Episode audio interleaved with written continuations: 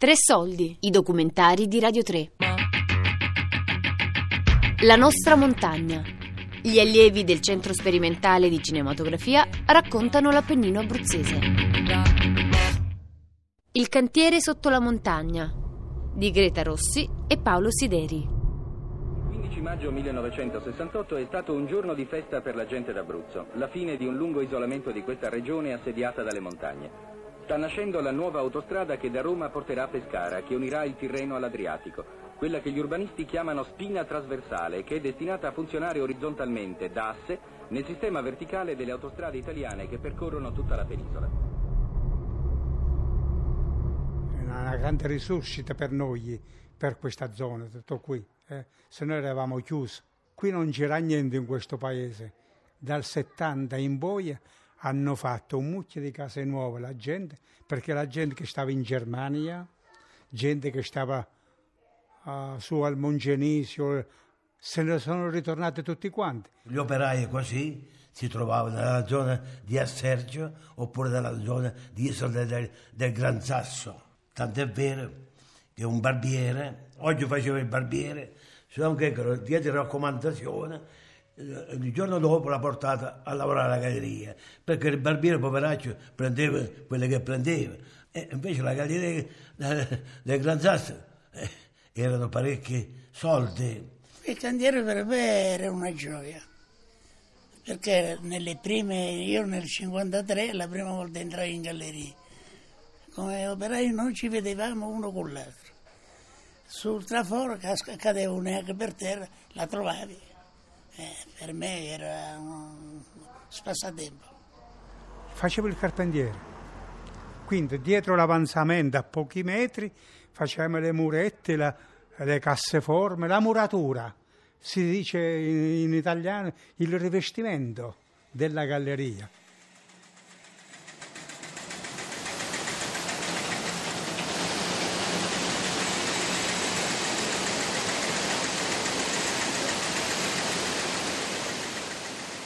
un trambusto di rumori fortissimi.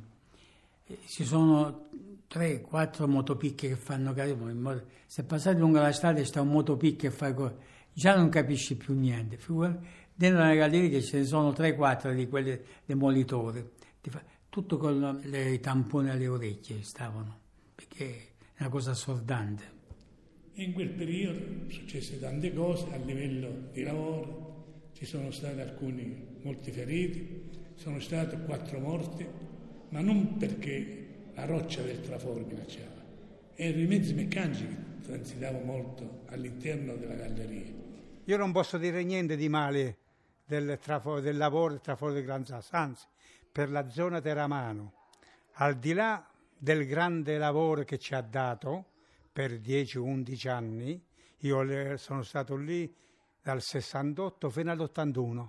Poi il grande lavoro che ha fatto, se noi dovevamo andare a Roma o all'Aquila, dovevo uscire per la zona di qua, le capannelle, eccetera. Invece adesso con un passo fai prima andare all'Aquila che andare a Teramo. Con quest'opera si colma finalmente un'altra divisione economica e geografica che tormenta l'Italia, non meno autentica di quella esistente tra nord e sud, la divisione costituita dalla dorsale appenninica. Si salda una buona volta il versante adriatico a quello tirrenico, fino ad oggi separati nettamente dall'aspra catena delle montagne. Era una delle più lunghe gallerie d'Abruzzo, insomma. E quindi ci hanno messo molto tempo, anche perché hanno trovato molto ostacolo nelle sacche d'acqua. Là c'è un fiume immenso di acqua che tu non puoi immaginare. Ma io l'ho visto, l'ho visto, fa paura. Anche il rumore ti fa paura, non solo a vederlo l'acqua, ma ti fa paura anche il rumore. È successo nel 69, eh, una fase di 40 metri, è uscita l'acqua, è allagato a Serge. Hanno incontrato una sacca d'acqua, ma di migliaia e migliaia di metri cubi d'acqua. Quest'acqua poi, con l'assottigliamento della, della roccia e con il peso e la pressione di questa sacca d'acqua, ha finito ad allargare il buco è, è uscito un fiume da, come, come, se fosse stato un tsunami, come si chiama, no? È portato, mi pare ci sono stati 8-9 morti, la ruspa che ci siamo andati noi, se l'ha portato indietro, ha trascinato anche la ruspa, talmente che era forte la pressione dell'acqua. Quando abbiamo forato, che ricordo bene, eh, le macchine passavano con 50 cm d'acqua, era il fiume, diciamo, capito? Per tutta la galleria, per le 12 metri della galleria, era un fiume. L'acqua ne è uscita da, tantissimo, tanta da parte da, da Sergi, dell'Aquila e tanta dalla parte nostra. Come ripeto. un periodo però che tornavate bagnati da lassù, Sì, non sì, che no. faceva l'autista lui, No. però i minatori, minatori tornavano stavano- bagnati un po' di, di tempo, Il che c'è stato un po' stava stacco. l'acqua si toglieva le stivelle lunghe fino a qua su, le svuotava e se li rimpilava. Certamente quando è uscito l'acqua eh, eh, ci pioveva, però che fa? Io per esempio stavo armando le murette, se sposta una pietra di sopra così mi spezzo questo dito. Noi vivevamo quotidianamente con la, con la- con la paura che prima o poi arrivasse la notizia di un altro incidente. Sono stati circa, circa, mi sembrano, o 11 o 12 vittime nella realizzazione del traforo, è veramente un prezzo troppo alto che abbiamo pagato. no? Sì, se si lavora in galleria ci sta sempre il Sì, pensiero. sì, ma, eh, non è come quando si lavora fuori, capito? Le macchine ci stanno, i pericoli ci stanno sempre. Però sapevi che dopo quelle otto ore magari tornavano. Io stavo a casa quando tornavo. So che ci stava tanta gente qua, eh, funzionava il commercio, un po' di tutto, insomma, si è aperto in quel periodo questo paesino, mo infatti si è richiuso un bel po'. Quando ci stava la Cogefar eh, andava bene.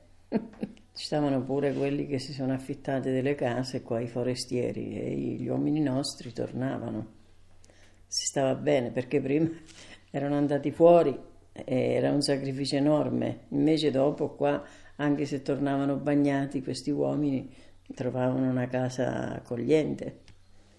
E allora sembrava un paradiso, perché chi è stato fuori non è tanto semplice, specie lavori di gallerie che si passa male a tutte le parti. È un'altra dimostrazione della volontà della gente di questa regione di uscire da un periodo di isolamento economico e di difficoltà.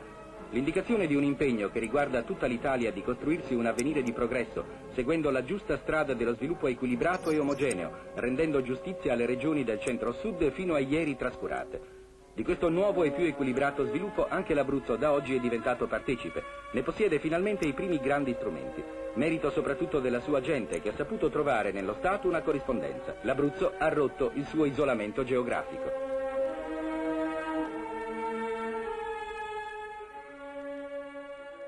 Negli anni Ottanta il Trafore ha avuto la sua storia, è finito. E ci abbiamo trovato nel- con tutto il lavoro, che qua, otto cantieri, lavoravano tutti.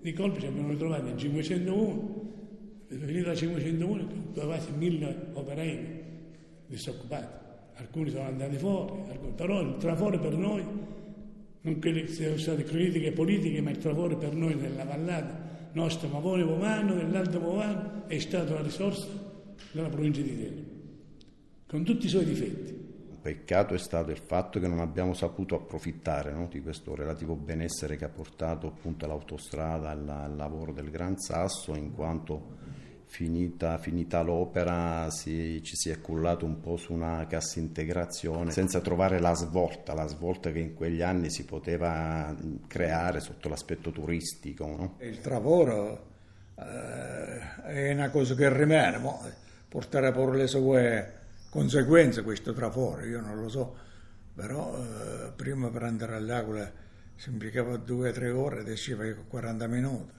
C'è il bene e il cattivo, sono tutte le cose che si fanno. Quando vai a cogliere una rosa, ma prima di coglierti pungi le mani, quel è il problema.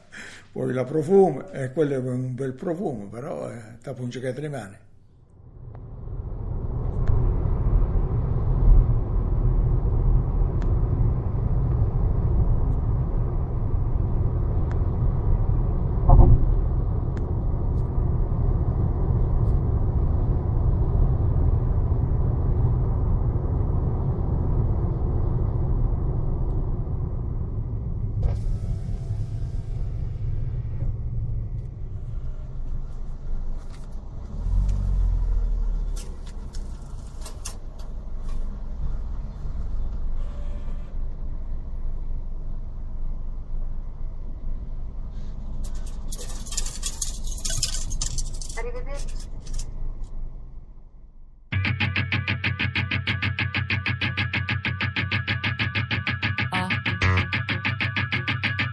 La nostra montagna. Gli allievi del Centro Sperimentale di Cinematografia raccontano l'Appennino abruzzese. Tre soldi è un programma a cura di Fabiana Carobolante e Daria Corrias con Ornella Bellucci. Tutti i podcast su tresoldi.rai.it.